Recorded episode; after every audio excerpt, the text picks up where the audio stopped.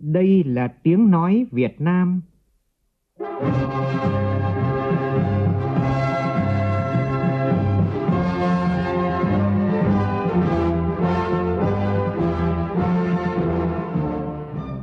là tiếng nói Việt Nam, phát thanh từ Hà Nội, thủ đô nước Cộng hòa xã hội chủ nghĩa Việt Nam.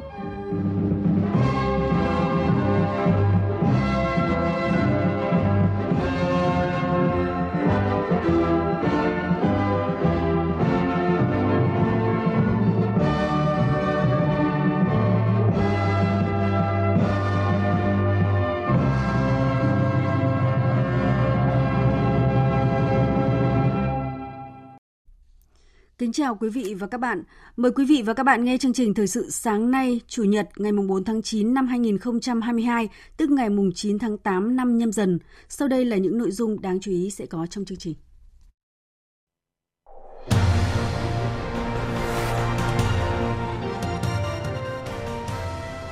Chủ tịch nước Nguyễn Xuân Phúc dự lễ đón bằng ghi danh thực hành then của người Tày Nùng Thái ở Việt Nam vào danh sách di sản văn hóa phi vật thể đại diện của nhân loại và khai mạc lễ hội Thành Tuyên năm 2022. Hàng hóa xuất khẩu Việt Nam sang các nước thành viên Hiệp định Đối tác Toàn diện và Tiến bộ Xuyên Thái Bình Dương CPTPP đã có bước nhảy vọt đáng kể, đặc biệt ở khu vực châu Mỹ. Phỏng vấn Bộ trưởng Bộ Giáo dục và Đào tạo Nguyễn Kim Sơn về những nhiệm vụ trọng tâm giải quyết những khó khăn thách thức trong năm học mới 2022-2023. Trong phần tin thế giới, Đại hội đồng Liên Hợp Quốc thông qua nghị quyết do Việt Nam đồng chủ trì về sẵn sàng phòng chống và ứng phó với dịch bệnh. Nhật Bản, Hàn Quốc nhất trí cải thiện quan hệ song phương vốn đang căng thẳng liên quan tới vấn đề lao động thời chiến. Cũng trong chương trình, biên tập viên Đài Tiếng nói Việt Nam có bình luận nhan đề G7 áp giá trần đối với dầu mỏ Nga, liệu có đánh chống bỏ rồi?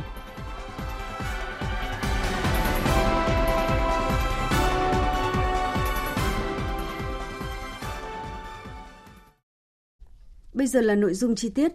Tối qua tại quảng trường Nguyễn Tất Thành, thành phố Tuyên Quang, tỉnh Tuyên Quang, Chủ tịch nước Nguyễn Xuân Phúc dự lễ đón bằng ghi danh thực hành then của người Tày Nùng Thái ở Việt Nam vào danh sách di sản văn hóa phi vật thể đại diện của nhân loại và khai mạc lễ hội Thành Tuyên năm 2022 với chủ đề Để điệu then còn mãi. Phóng viên Vũ Dũng phản ánh.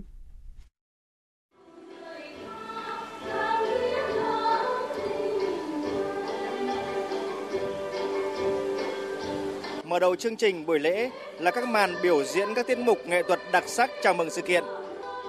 Then là một thực hành nghi lễ không thể thiếu trong đời sống tâm linh của người Tày, người Nùng, người Thái ở Việt Nam, phản ánh các quan niệm về con người, thế giới tự nhiên và vũ trụ. Tại buổi lễ, ông Christian Manhurt, trưởng đại diện văn phòng UNESCO tại Việt Nam, trao bằng ghi danh thực hành then của người Tày, người Nùng, người Thái ở Việt Nam vào danh sách di sản văn hóa phi vật thể đại diện của nhân loại cho lãnh đạo Bộ Văn hóa Thể thao và Du lịch. Tiếp đó, bằng ghi danh được trao lại cho đại diện 11 tỉnh có di sản thực hành then.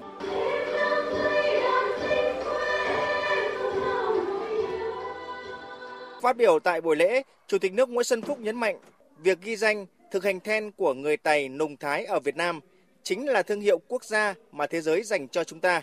Qua đó, có phần giới thiệu với bạn bè quốc tế về những di sản văn hóa đặc sắc miền núi phía Bắc của Việt Nam, có phần làm cho khu vực này tăng thêm sức hấp dẫn, cuốn hút đối với du khách.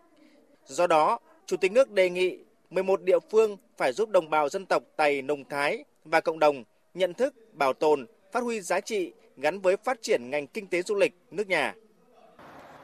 Nhân sự kiện quan trọng này, tôi đề nghị các địa phương sở hữu di sản than cần quan tâm xây dựng các chương trình quảng bá, tuyên truyền sâu rộng, sáng tạo, hiệu quả để thúc đẩy sự gắn bó với xã hội, khuyến khích ý thức về bản sắc và trách nhiệm của người dân địa phương trong loan tỏa và thực hành sinh hoạt của cộng đồng, quan tâm đầu tư và tạo điều kiện thuận lợi để các nghệ nhân than truyền dạy về về thực hành than trong cộng đồng. Chủ tịch nước Nguyễn Xuân Phúc cũng ghi nhận và biểu dương tỉnh Tuyên Quang đã duy trì tổ chức lễ hội Thành Tuyên, một lễ hội đặc sắc riêng có do chính nhân dân Tuyên Quang khởi xướng, duy trì và phát triển từ nhiều năm nay, được sách kỷ lục Guinness Việt Nam công nhận là lễ hội có nhiều mô hình đèn lớn nhất Việt Nam. Thưa quý vị, kỳ nghỉ lễ Quốc khánh kéo dài 4 ngày đã ghi nhận lượng khách du lịch nội địa tăng mạnh tại các điểm du lịch trên cả ba miền. Tổng hợp của biên tập viên Đài Tiếng nói Việt Nam. Số, Sở Du lịch tỉnh Bà Rịa Vũng Tàu cho biết, trong 2 ngày mùng 2 và mùng 3 tháng 9, địa phương đón gần 142.000 lượt khách đến tham quan, vui chơi, lưu trú tại các khách sạn, khu du lịch bãi tắm trên địa bàn, doanh thu ước đạt hơn 93 tỷ đồng. Tại thành phố Hải Phòng, trong 3 ngày nghỉ lễ Quốc khánh, hai khu du lịch lớn của thành phố Hải Phòng là Cát Bà và Đồ Sơn đã đón hàng chục nghìn lượt khách tham quan. Trong đó, đảo Cát Bà đón khoảng 30.650 lượt du khách, Đồ Sơn ước đón 90.000 lượt du khách. Khách du lịch đến Tiền Sang cũng tăng mạnh trong dịp nghỉ lễ mùng 2 tháng 9. Trong ngày 2 và mùng 3 tháng 9, lượng khách đến tham quan tăng gấp 2 đến 3 lần so với ngày thường. Còn tại Cà Mau, từ ngày 1 đến ngày mùng 3 tháng 9, tỉnh này đã đón gần 30.000 lượt du khách đến tham quan. Chuyển sang một số thông tin kinh tế đáng chú ý. Sau 3 năm kể từ khi Hiệp định Đối tác Toàn diện và Tiến bộ Xuyên Thái Bình Dương CPTPP có hiệu lực, hàng hóa xuất khẩu của Việt Nam sang các nước thành viên CPTPP đã có những bước nhảy vọt đáng kể, đặc biệt khu vực châu Mỹ như là Canada, Mexico, Peru. Điều này thể hiện khả năng thích ứng bắt nhịp nhanh với các điều kiện CPTPP mang lại. Riêng 7 tháng của năm nay, kim ngạch xuất khẩu giữa Việt Nam với các nước thành viên CPTPP đạt 31 tỷ 470 triệu đô la Mỹ, tăng 21,43% 10% so với cùng kỳ năm ngoái và chiếm gần 15% tổng kim ngạch xuất khẩu hàng hóa của Việt Nam. Với những nỗ lực của các doanh nghiệp cùng lợi thế cạnh tranh nhờ ưu đãi từ các hiệp định thương mại tự do, hoạt động sản xuất xuất khẩu da giày túi sách của Việt Nam có sự phục hồi tích cực, song các doanh nghiệp vẫn đối mặt với nhiều khó khăn khi nguồn cung nguyên phụ liệu, nguồn lao động bị thiếu, đơn hàng trứng lại. Phóng viên Bá Toàn thông tin. Hiện nay, các doanh nghiệp da giày đã nỗ lực rất lớn để duy trì sản xuất, tạo tăng trưởng chung cho toàn ngành các doanh nghiệp cũng đẩy mạnh đổi mới quản trị doanh nghiệp, tiết giảm chi phí, nâng cao chất lượng nhân lực, tìm nguồn tín dụng để tái đầu tư cho sản xuất. 7 tháng năm nay, kinh ngạch xuất khẩu của ngành da giày đạt hơn 14 tỷ đô la Mỹ. Dù đạt kết quả xuất khẩu khá tốt nhưng doanh nghiệp vẫn gặp khó khăn khi nguồn cung nguyên phụ liệu bị thiếu. Bên cạnh đó, việc thiếu nguồn lao động cũng ảnh hưởng đến kết quả sản xuất kinh doanh của ngành. Bà Phan Thị Thanh Xuân, Tổng thư ký Hiệp hội Da giày túi sách Việt Nam cho biết, những tháng cuối năm, ngành đối mặt với nhiều rủi ro như lạm phát tại các thị trường xuất khẩu đang tăng cao, khiến sức mua suy giảm, gia tăng lượng hàng tồn kho. Với các cái thế mạnh của hiệp định FTA thì chúng tôi cũng mong muốn chúng ta tận dụng tốt được các cơ hội nhập khẩu từ các cái thị trường này, đặc biệt là như thị trường EU có những nguồn nguyên phụ liệu có giá trị cao để chúng ta có thể sản xuất tới mặt hàng giày dép ở mức độ cao hơn, cũng như là chúng ta có thể nhập khẩu được những công nghệ thiết bị mới, đặc biệt là trong bối cảnh hiện nay khi mà chúng ta đều phải hướng tới sản xuất bền vững và sử dụng những công nghệ xanh sạch thì chúng ta cũng cần phải khai thác được tiềm năng của các thị trường này để phục vụ đổi mới các công nghệ Thông tin vui về xuất khẩu nông sản, gần 1.000 tấn gạo mang thương hiệu Việt Nam do Tập đoàn Lộc Trời xuất khẩu đã chính thức được bày bán trên các kệ hàng tại một trong những hệ thống bán lẻ lớn nhất nước Pháp là Leclerc. Tin của phóng viên Đài tiếng nói Việt Nam, thường trú tại Pháp. Sự kiện này đánh dấu một bước tiến lớn của sản phẩm gạo Việt Nam trong việc xâm nhập vào các hệ thống bán lẻ lớn nhất tại thị trường Pháp và châu Âu. Bởi khác với các lần trước, đây là lần đầu tiên doanh nghiệp Việt Nam trực tiếp đưa được hàng vào hệ thống bán lẻ lớn tại Pháp. Thông qua sự trợ giúp và kết nối của Thương vụ Việt Nam tại Pháp, chứ không phải bán các sản phẩm thông qua các nhà nhập khẩu tại địa bàn. Theo ông Nguyễn Duy Thuận, Tổng Giám đốc Tập đoàn Lộc Trời, để có thể trực tiếp đưa được các sản phẩm Việt Nam vào các kệ hàng của Leclerc, tập đoàn phải có sự chuẩn bị kỹ càng và công phu. Hiện nay đơn hàng mới của tổng các siêu thị tại châu Âu, đặc biệt tại Pháp, đã lên đến khoảng 40 ngàn và chúng tôi hiện nay là không thể cung cấp được cho tới khi mà phải chuẩn hóa lại cái vùng trồng tại Việt Nam huấn luyện lại bà con nông dân và khi đó thì tổng lượng xuất khẩu có lên tới khoảng 200 ngàn tấn nếu mà bà con có thể tuân thủ được các tiêu chuẩn của châu Âu. Hiện nay thì thị trường châu Âu có ba cái tiềm năng lớn. Thứ nhất là gạo thơm, thứ hai là gạo dành cho sushi và thứ ba đó là sản phẩm dành cho nông gluten. Đây là ba cái phân khúc lớn nhất mà châu Âu đang đặt hàng và đã đưa công thức về cho mặt trời. Và chúng tôi bắt đầu tổ chức sản xuất. Tổng giám đốc siêu thị Leclerc tại thành phố Vigny Sation đánh giá, Việt Nam luôn được đánh giá là một quốc gia có các sản phẩm đa dạng và chất lượng. Trước đây thông qua các nhà cung cấp, chúng tôi đã được dùng thử sản phẩm gạo của Việt Nam và chúng tôi được thuyết phục bởi chất lượng và gu của sản phẩm và chúng ta sẽ nhanh chóng được biết khách hàng của Leclerc đón nhận sản phẩm gạo của Việt Nam ra sao. Thông tin trên thị trường tài chính, xu hướng điều chỉnh tăng biểu lãi suất tiết kiệm tiếp tục diễn ra sôi động trong tháng 9, thậm chí có những ngân hàng đã mạnh tay nâng cao biên độ điều chỉnh so với tháng 8. Phóng viên Bảo Ngọc thông tin. Sau 2 năm bùng nổ, thị trường chứng khoán và bất động sản trong 4 tháng gần đây trở nên ảm đạm rõ rệt. Trong khi đó, cuộc đua tăng lãi suất của các ngân hàng trong nước chưa có dấu hiệu hạ nhiệt, người dân chăm gửi tiền tiết kiệm ngân hàng hơn. Mặt bằng lãi suất huy động dự báo tăng 1 đến 1,5% một năm cho cả năm nay.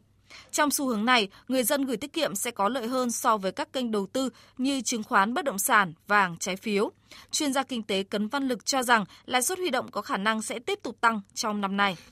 Lãi suất ờ, huy động đầu vào nó sẽ tiếp tục ờ, gia tăng ở một số thời điểm do áp lực về lạm phát, ờ, do người dân vẫn còn à, mong muốn là chuyển dịch cái kênh đầu tư thì chúng ta phải tăng lãi suất huy động để thu hút cái dòng vốn tiền gửi à, từ dân cư và kể cả à, doanh nghiệp. Thưa quý vị và các bạn, ngày mai, hàng triệu giáo viên học sinh trên cả nước được tới trường khai giảng năm học mới 2022-2023. Đây là năm học vô cùng đặc biệt vì học sinh lại được vui tới trường thay vì phải học trực tuyến kéo dài như những năm trước. Sau 3 năm bị ảnh hưởng bởi dịch COVID-19, Năm học mới ít bị ảnh hưởng bởi những yếu tố khách quan về dịch bệnh hơn, nhưng vẫn còn nhiều thách thức đặt ra đối với ngành giáo dục như là việc triển khai chương trình sách giáo khoa mới, thiếu giáo viên trường lớp. Vậy ngành giáo dục đặt ra những nhiệm vụ trọng tâm nào để có thể giải quyết những khó khăn thách thức trước thềm năm học mới? Phóng viên Đài Tiếng nói Việt Nam phỏng vấn Bộ trưởng Bộ Giáo dục và Đào tạo Nguyễn Kim Sơn về những nội dung này. Mời quý vị và các bạn cùng nghe. Thưa Bộ trưởng, sau 2 năm mà bị ảnh hưởng bởi dịch bệnh COVID-19 phải tiệu trường online rồi khai giảng online, năm học mới này thì à, giáo viên và học sinh trên cả nước đã được quay trở lại với cái việc tiệu trường đúng nghĩa và khai giảng trực tiếp. Vậy năm học mới 2022-2023 thì à, ngành giáo dục đặt ra những cái nhiệm vụ trọng tâm gì thưa ông? Sau một thời gian 2 năm ảnh hưởng nặng nề của dịch bệnh, ngành giáo dục cũng đã bị ảnh hưởng rất là nhiều. Một cái kỳ khai giảng này thì à, học sinh và giáo viên cũng ờ, rất vui vì đã được đến trường khai giảng trực tiếp. Mọi chuyện đã được ờ, bình thường trở lại. Để có được sự bình thường này thì đây cũng đã là một cái cố gắng rất lớn của ờ, đảng, nhà nước, chính phủ và toàn thể người dân đã tạo điều kiện để cho trường học đã vận hành được trở lại. Và đây cũng là một cái năm ngành giáo dục vừa phải khắc phục, củng cố, bù đắp cả kiến thức và kỹ năng mà những cái gì mà học sinh đã bị thiệt thòi ảnh hưởng trong năm trước. Bên cạnh đó thì năm học 2022-2023 là một cái năm rất là trọng tâm trong cái quá trình đổi mới đối với giáo dục phổ thông. Theo lộ trình thực hiện chương trình giáo dục phổ thông mới 2018 thì trong năm học tới này thì vừa là triển khai trong thực tế đối với ờ, lớp 3, lớp 7 và lớp 10 nhưng mà đồng thời cũng là chuẩn bị cho thực hiện chương trình mới ở, ở lớp 4, lớp 8, lớp 11. Đồng thời lại triển khai ngay cái việc ờ, biên soạn và chuẩn bị cho ba cái năm còn lại nữa. Bên cạnh đó thì những cái việc chuẩn bị xây dựng một cái chương trình mầm non mới cũng như là triển khai tiếp tục tự chủ đại học theo chiều sâu thì vẫn cần tiếp tục À, vâng thưa Bộ trưởng, trước một năm học mới với rất là nhiều thách thức như vậy thì à, Bộ Giáo dục và Đào tạo sẽ đưa ra cái định hướng và giải pháp như thế nào? Chúng tôi cũng xác định là cái việc à, chuẩn bị cái đội ngũ nhà giáo vừa đủ về số lượng, vừa đảm bảo chất lượng và cũng có những cái sự cập nhật về mặt kiến thức, về mặt kỹ năng cũng như là các cái yêu cầu khác để thực hiện được những cái nhiệm vụ đổi mới. Một cái điểm rất là quan trọng khác đấy là ờ, hiện nay thì ngành giáo dục cũng đang đẩy mạnh công cuộc ờ, chuyển đổi số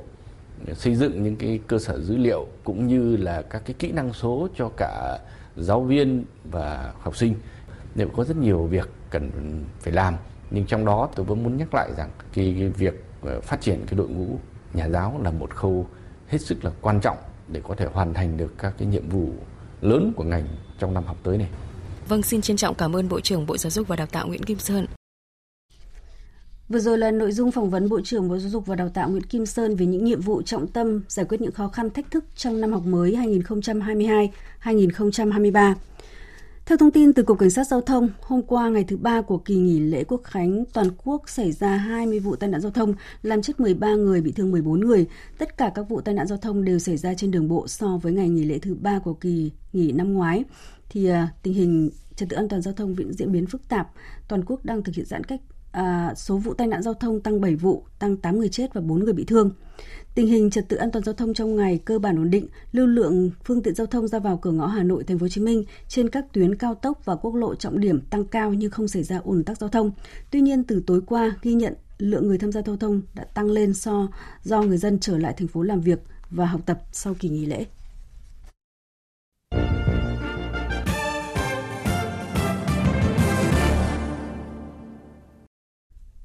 Mời quý vị và các bạn tiếp tục theo dõi chương trình Thời sự sáng nay của Đài Tiếng Nói Việt Nam. Việt Nam và Campuchia vừa đạt được thỏa thuận tăng cường hợp tác trong các hoạt động viện trợ nhân đạo và cứu trợ thảm họa dọc biên giới, chống tội phạm xuyên quốc gia và hỗ trợ đào tạo nguồn nhân lực. Phóng viên Văn Đỗ, thường trú tại Campuchia, đưa tin. Thỏa thuận trên được đưa ra trong buổi làm việc ngày 2 tháng 9 tại thủ đô Phnom Penh giữa đoàn cán bộ cấp cao quân khu 7 với Bộ Tư lệnh Lục quân, Quân đội Hoàng gia Campuchia. Hai bên đã nhất trí tiếp tục phối hợp chặt chẽ triển khai toàn diện các hoạt động hợp tác được xác định trong kế hoạch và nghị định thư hợp tác năm 2022 giữa Bộ Quốc phòng hai nước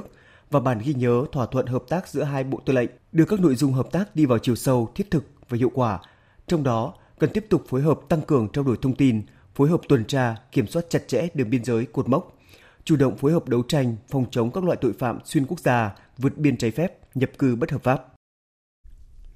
Đại hội đồng Liên Hợp Quốc hôm qua nhất trí thông qua nghị quyết về việc tổ chức phiên họp cấp cao về sẵn sàng phòng chống và ứng phó với dịch bệnh. Nghị quyết do nhóm nòng cốt gồm Việt Nam cùng Australia, Bangladesh, Canada, Costa Rica, Ghana, Jamaica, New Zealand, Rwanda, Nam Phi, Thụy Điển và Indonesia giới thiệu. Nghị quyết nhận được sự đồng thuận của tất cả các nước với 129 nước tham gia đồng bảo trợ. Nghị quyết đề nghị Chủ tịch Đại hội đồng phối hợp với WHO tổ chức một phiên họp cấp cao với sự tham dự ở cấp nguyên thủ hoặc người đứng đầu chính phủ các nước tại khóa họp thường kỳ lần thứ 77 hoặc tuần lễ cấp cao của khóa 78 Đại hội đồng trong năm 2023. Đây là nghị quyết thứ hai mà Việt Nam chủ trì, được Đại hội đồng thông qua sau nghị quyết về Ngày Quốc tế phòng chống dịch bệnh 27 tháng 12 hàng năm, được thông qua năm 2020, thể hiện sự tham gia ngày càng chủ động, tích cực và sâu rộng của Việt Nam tại các diễn đàn Liên Hợp Quốc đối với các vấn đề toàn cầu, được cộng đồng quốc tế quan tâm. Trong thời gian tới, Việt Nam sẽ tích cực tham gia công tác chuẩn bị cho phiên họp cấp cao theo nghị quyết đã được thông qua. Ngoại trưởng Nhật Bản Yoshimasa Hayashi và người đồng cấp Hàn Quốc Park Jin hôm qua đã nhấn mạnh sự cần thiết cải thiện quan hệ song phương vốn đang căng thẳng liên quan tới vấn đề lao động thời chiến. Động thái này diễn ra trong bối cảnh Tòa án tối cao Hàn Quốc dự kiến sẽ sớm đưa ra phán quyết liên quan. Phát biểu tại một diễn đàn trực tuyến, Ngoại trưởng Hayashi nói, chưa bao giờ sự cải thiện trong quan hệ hợp tác Nhật-Hàn, Nhật-Mỹ-Hàn lại quan trọng hơn lúc này. Trong khi đó, cũng phát biểu trong diễn đàn này, Ngoại trưởng Hàn Quốc cho hay, điểm khởi đầu để cải thiện mối quan hệ Hàn Quốc-Nhật Bản đang được tạo ra. Những tuyên bố của các bộ trưởng hai bên được đưa ra trong bối cảnh Tòa án tối cao Hàn Quốc dự kiến sớm đưa ra phán quyết về việc thanh lý tài sản tịch thu từ một trong hai công ty của Nhật Bản bị kiện liên quan tới lao động cưỡng bức trong thời kỳ Nhật đô hộ bán đảo Triều Tiên giai đoạn 1910-1945. Quan hệ Nhật Hàn có dấu hiệu khởi sắc khi Tổng thống Hàn Quốc Yoon suk yeol nhậm chức vào tháng 5 vừa qua với chủ trương thúc đẩy cải thiện quan hệ song phương với Tokyo. Mặc dù chưa có một hội nghị thượng đỉnh song phương, nhưng hai bên đã có một loạt các cuộc tiếp xúc quan trọng. Bộ Giao thông Vận tải Syria cho biết sân bay quốc tế của thành phố Aleppo ở miền Bắc Syria đã hoạt động trở lại sau cuộc không kích gần đây của Israel. Thông báo cho hay quá trình sửa chữa vẫn đang diễn ra tại sân bay Aleppo nhưng việc hạ cánh và cất cánh của máy bay đã được đảm bảo an toàn. Hôm 31 tháng 8 vừa qua, Israel được thực hiện cuộc tấn công bằng tên lửa nhằm vào sân bay quốc tế Aleppo gây thiệt hại vật chất. Một báo cáo cho biết ít nhất ba tên lửa đã bắn trúng đường băng của sân bay khiến các chuyến bay không thể thực hiện. Phần lớn giao thông đường không của Syria được chuyển hướng qua Aleppo sau khi một vụ tấn công tương tự hồi tháng 6 đã phá hủy các đường bay ở sân bay quốc tế Damascus. Sân bay Damas sau đó đã phải ngừng hoạt động trong 2 tuần. Cơ quan năng lượng nguyên tử quốc tế IAEA cho biết nhà máy hạt nhân Zaporizhia tại Ukraine hôm qua đã một lần nữa bị mất kết nối với đường dây điện chính từ bên ngoài, khiến nhà máy phải cung cấp điện cho lưới điện thông qua một đường dây dự trữ. Trong một tuyên bố chính thức đăng trên trang web của mình, IAEA cho biết hiện nhà máy điện lớn nhất châu Âu chỉ còn một trong sáu lò phản ứng hạt nhân còn lại đang hoạt động. Tại thủ đô Praha vừa diễn ra liên hoan phim ASEAN Cộng 3 với sự tham dự của 9 quốc gia bao gồm Indonesia, Malaysia, Myanmar, Philippines, Thái Lan, Việt Nam, Trung Quốc, Nhật Bản và Hàn Quốc. Đây là liên hoan phim ASEAN Cộng 3 đầu tiên được tổ chức tại Praha. Phóng viên Hải Đăng, thường trú tại Cộng hòa Séc đưa tin. Trong 10 ngày, khán giả sẽ được thưởng thức những tác phẩm điện ảnh với nhiều chủ đề đa dạng như tình cảm, phiêu lưu, viễn tưởng, phim tài liệu, chính kịch, vân vân của nhiều quốc gia trong đó có Việt Nam. Tại liên hoan phim, khán giả cũng sẽ được thưởng thức 18 bộ phim về nhiều mảng đề tài khác nhau được các đạo diễn dày công đầu tư. Nhiều bộ phim tham gia liên hoan đã giành được các giải thưởng cả trong nước và quốc tế. Tham dự liên hoan phim năm nay, Việt Nam mang tới hai bộ phim là phim ngắn Việt Nam vẻ đẹp bất tận của Bộ Văn hóa Thể thao và Du lịch giới thiệu đến bạn bè và quan khách quốc tế những thước phim tuyệt đẹp về thiên nhiên hùng vĩ, nên thơ của Việt Nam và bộ phim Cha cõng con là câu chuyện của hai cha con Mộc và Cá vượt qua nghịch cảnh để đạt được ước mơ của mình.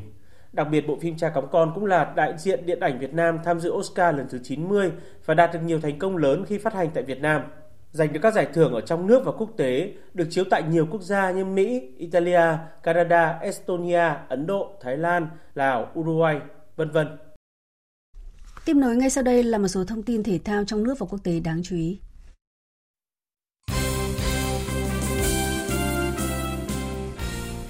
Chiều tối qua diễn ra các trận đấu thuộc vòng 15 V-League 2022. Kết quả, câu lạc bộ Thanh Hóa có chiến thắng thuyết phục 2-0 trước câu lạc bộ Sông Lam Nghệ An. Trong khi đó, Hoàng Anh Gia Lai để rơi chiến thắng khi bị câu lạc bộ Sài Gòn cầm hòa với tỷ số là 1-1 ở phút bù giờ thứ 5 của hiệp 2. Hôm nay tiếp tục diễn ra hai trận đấu. SHB Đà Nẵng gặp câu lạc bộ Hải Phòng. Câu lạc bộ Thành phố Hồ Chí Minh tiếp đón Nam Định trên sân nhà. Trong trận giao hữu giữa U23, U20 Việt Nam và Palestine, thiếu may mắn U20 Việt Nam chấp nhận hòa không bàn thắng với U20 Palestine. Theo huấn luyện viên Đinh Thế Nam, trận gặp U20 Palestine là màn tổng duyệt quan trọng và cũng là dịp để tìm kiếm bộ khung tốt nhất của U20 Việt Nam cho vòng loại U20 châu Á 2023 diễn ra trong chưa đầy 2 tuần tới. Chuyển sang thông tin các trận bóng đá quốc tế diễn ra đêm qua. Tại vòng 6 ngoại hạng Anh, hai trận Berlin London diễn ra cùng giờ đều có phần thắng 2-1 thuộc về đội chủ nhà. Chelsea lội ngược dòng đánh bại West Ham còn Tottenham hạ gục Fulham đánh bại Real Betis với tỷ số là 2-1. Real Madrid củng cố ngôi đầu La Liga sau 4 trận toàn thắng, trong khi Bayern Munich bị Union Berlin cầm hòa một đều và không còn giữ ngôi đầu Bundesliga sau vòng đấu thứ 5.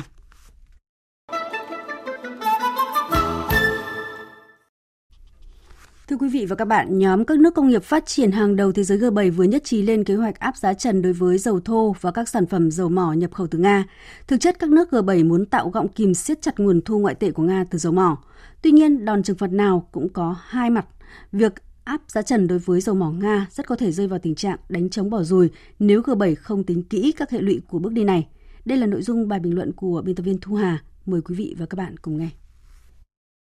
Việc thống nhất áp giá trần đối với dầu mỏ của Nga cho thấy quyết tâm mạnh mẽ của các nhà lãnh đạo G7 trong việc tăng cường các đòn trừng phạt nhằm vào Nga sau khi nước này tiến hành chiến dịch quân sự đặc biệt tại Ukraine. Mục tiêu của G7 khá rõ ràng, đó là nhằm hạn chế việc Nga thu lợi từ xuất khẩu dầu mỏ, đồng thời nhằm hạ nhiệt giá dầu đang ở mức cao trên thế giới. Về lý thuyết, hành động của G7 sẽ là một mũi tên trúng hai đích Thế nhưng, kế hoạch này có khả thi hay không thì lại là chuyện khác. Thứ nhất, các nước G7 đang đứng trước câu hỏi áp giá trần đối với dầu mỏ Nga ở mức nào là hợp lý. Tuyên bố chung của Bộ trưởng Tài chính G7 hôm 2 tháng 9 chưa đưa ra được mức giá cụ thể là bao nhiêu, mà chỉ cho biết giá trần sẽ dựa trên các tiêu chí kỹ thuật và sẽ thường xuyên được điều chỉnh khi cần thiết. Thực chất, G7 muốn đưa ra mức giá sao cho Nga vẫn kiếm đủ tiền để duy trì khai thác và xuất khẩu dầu, nhưng không dư dật để đầu tư cho chiến dịch quân sự ở Ukraine. Tuy nhiên, tính toán ra con số này là quy trình khá phức tạp bởi nó còn liên quan đến thị trường bảo hiểm vận chuyển và chuỗi phân phối dầu. Chính Mỹ, quốc gia khởi xướng ý tưởng áp giá trần đối với dầu mỏ Nga cũng từng lo ngại rơi vào tình thế gậy ông đập lưng ông. Nếu không đủ giá thành, Nga sẽ ngừng xuất khẩu dầu mỏ ra thị trường thế giới, làm trầm trọng hơn cuộc khủng hoảng thiếu nhiên liệu trên toàn cầu, đẩy giá dầu tăng vọt, trong bối cảnh các nguồn cung thay thế từ Iran hay Venezuela vẫn còn bấp bênh. Thứ hai, kế hoạch của G7 áp giá trần với dầu mỏ Nga có thành công hay không còn phụ thuộc vào việc G7 có thuyết phục được nhiều nước cùng tham gia hay không. Khi Mỹ và Liên minh châu Âu tuyên bố cấm nhập khẩu dầu của Nga, nước Nga đã đẩy mạnh xuất khẩu sang các thị trường khác như Trung Quốc, Ấn Độ, Brazil, Nam Phi với giá ưu đãi. Vì những lợi ích hiện tại và cả vì yếu tố chính trị, những bạn hàng lớn này có lẽ không muốn làm mếch lòng Nga và sẽ không dễ dàng đồng thuận tham gia kế hoạch của G7 áp giá trần với dầu mỏ Nga. Nhất là khi Nga đã tuyên bố ngừng cung cấp dầu cho bất cứ quốc gia nào áp giá trần với dầu của Nga. ngay cả khi G7 vận hành được một cơ chế áp giá trần đối với dầu mỏ Nga, thì cũng khó ngăn cản Nga và các bạn hàng thực hiện các hợp đồng trực tiếp, không thanh toán bằng đồng đô la, thậm chí không sử dụng dịch vụ vận chuyển của các nước phương Tây. Đó là những lý do khiến nhiều ý kiến cho rằng G7 rất có thể đánh chống bỏ rùi trong kế hoạch giới hạn mức giá trần cho dầu nhập khẩu từ Nga. Chưa rõ thực tế sẽ diễn ra như thế nào khi G7 tiến hành áp giá trần đối với dầu của Nga vào đầu tháng 12 tới như kế hoạch. Song, một điều chắc chắn là phần còn lại của thế giới mong muốn các bên trong cuộc chiến năng lượng cùng kiềm chế và tính toán tới những hệ lụy để tránh làm tổn thương thêm nữa tới nền kinh tế toàn cầu. Vừa rồi là bình luận của biên tập viên Đài Tiếng Nói Việt Nam nhan đề G7 áp giá trần đối với dầu mỏ Nga, liệu có đánh chống bỏ rùi? Tiếp nối ngay sau đây là một số thông tin dự báo thời tiết. Dự báo thời tiết Bắc Bộ, ngày có mưa rào và rải rác có rông, cục bộ có mưa to, đêm có mưa rào và rông vài nơi, nhiệt độ từ 23 đến 33 độ. Khu vực từ Thanh Hóa đến Thừa Thiên Huế, ngày nắng, chiều tối và tối có mưa rào và rông rải rác, đêm có mưa rào và rông vài nơi, nhiệt độ từ 24 đến 34 độ. Khu vực từ Đà Nẵng đến Bình Thuận, ngày nắng, chiều tối có mưa rào và rông rải rác, đêm có mưa rào và rông vài nơi, nhiệt độ từ 24 đến 34 độ. Tây Nguyên và khu vực Nam Bộ có mưa rào và rông vài nơi, riêng chiều và tối có mưa rào và rải rác có rông, cục bộ có mưa to, nhiệt độ từ 20 đến 33 độ. Khu vực Hà Nội ngày có lúc có mưa rào và rông rải rác, cục bộ có mưa to, chiều tối và đêm có mưa rào và rông vài nơi, nhiệt độ từ 25 đến 33 độ. Dự báo thời tiết biển Bắc Vịnh Bắc Bộ có mưa rào và rông vài nơi, tầm nhìn xa trên 10 km, gió Đông Bắc cấp 3, cấp 4. Nam Vịnh Bắc Bộ có mưa rào và rông vài nơi, tầm nhìn xa trên 10 km, gió Đông đến Đông Bắc cấp 3, cấp 4. Vùng biển từ Quảng Trị đến Quảng Ngãi có mưa rào và rông vài nơi, tầm nhìn xa trên 10 km, gió nhẹ. Vùng biển từ Bình Định đến Ninh Thuận, vùng biển từ Bình Thuận đến Cà Mau, khu vực Nam Biển Đông và khu vực quần đảo Trường Sa thuộc tỉnh Khánh Hòa có mưa rào rải rác và có nơi có rông. Tầm nhìn xa trên 10 km, giảm xuống từ 4 đến 10 km trong mưa, gió Tây Nam cấp 4, cấp 5. Khu vực Bắc Biển Đông có mưa rào rải rác và có nơi có rông ở phía Nam. Tầm nhìn xa trên 10 km, giảm xuống từ 4 đến 10 km trong mưa, gió Tây Bắc đến Tây cấp 4, cấp 5. Riêng phía Đông Bắc có gió mạnh cấp 6, giật cấp 8, biển động. Khu vực giữa Biển Đông có mưa rào rải rác và có nơi có rông. Tầm nhìn xa trên 10 km, giảm xuống từ 4 đến 10 km trong mưa, gió Tây đến Tây Nam cấp 4, cấp 5. Khu vực quần đảo Hoàng Sa thuộc thành phố Đà Nẵng có mưa rào và rông rải rác, tầm nhìn xa trên 10 km, giảm xuống từ 4 đến 10 km trong mưa, gió Tây Bắc đến Tây cấp 4, cấp 5. Vùng biển từ Cà Mau đến Kiên Giang và Vịnh Thái Lan có mưa rào và rông rải rác, tầm nhìn xa trên 10 km, giảm xuống từ 4 đến 10 km trong mưa, gió Tây đến Tây Nam cấp 4. Ít phút còn lại của chương trình chúng tôi tóm lược một số tin chính đã phát.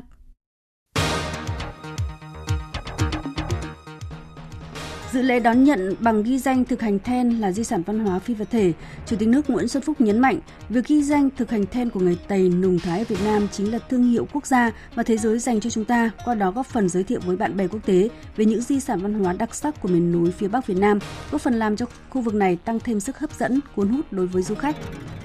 Gần một tấn gạo mang thương hiệu Việt Nam do tập đoàn Lộc Trời xuất khẩu đã chính thức được bày bán trên các kệ hàng tại một những hệ thống bán lẻ lớn nhất nước Pháp là Leclerc. Đại hội đồng Liên Hợp Quốc đã nhất trí thông qua nghị quyết về việc tổ chức phiên họp cấp cao về sẵn sàng phòng chống và ứng phó với dịch bệnh. Nghị quyết do nhóm nòng cốt gồm Việt Nam cùng một số nước giới thiệu.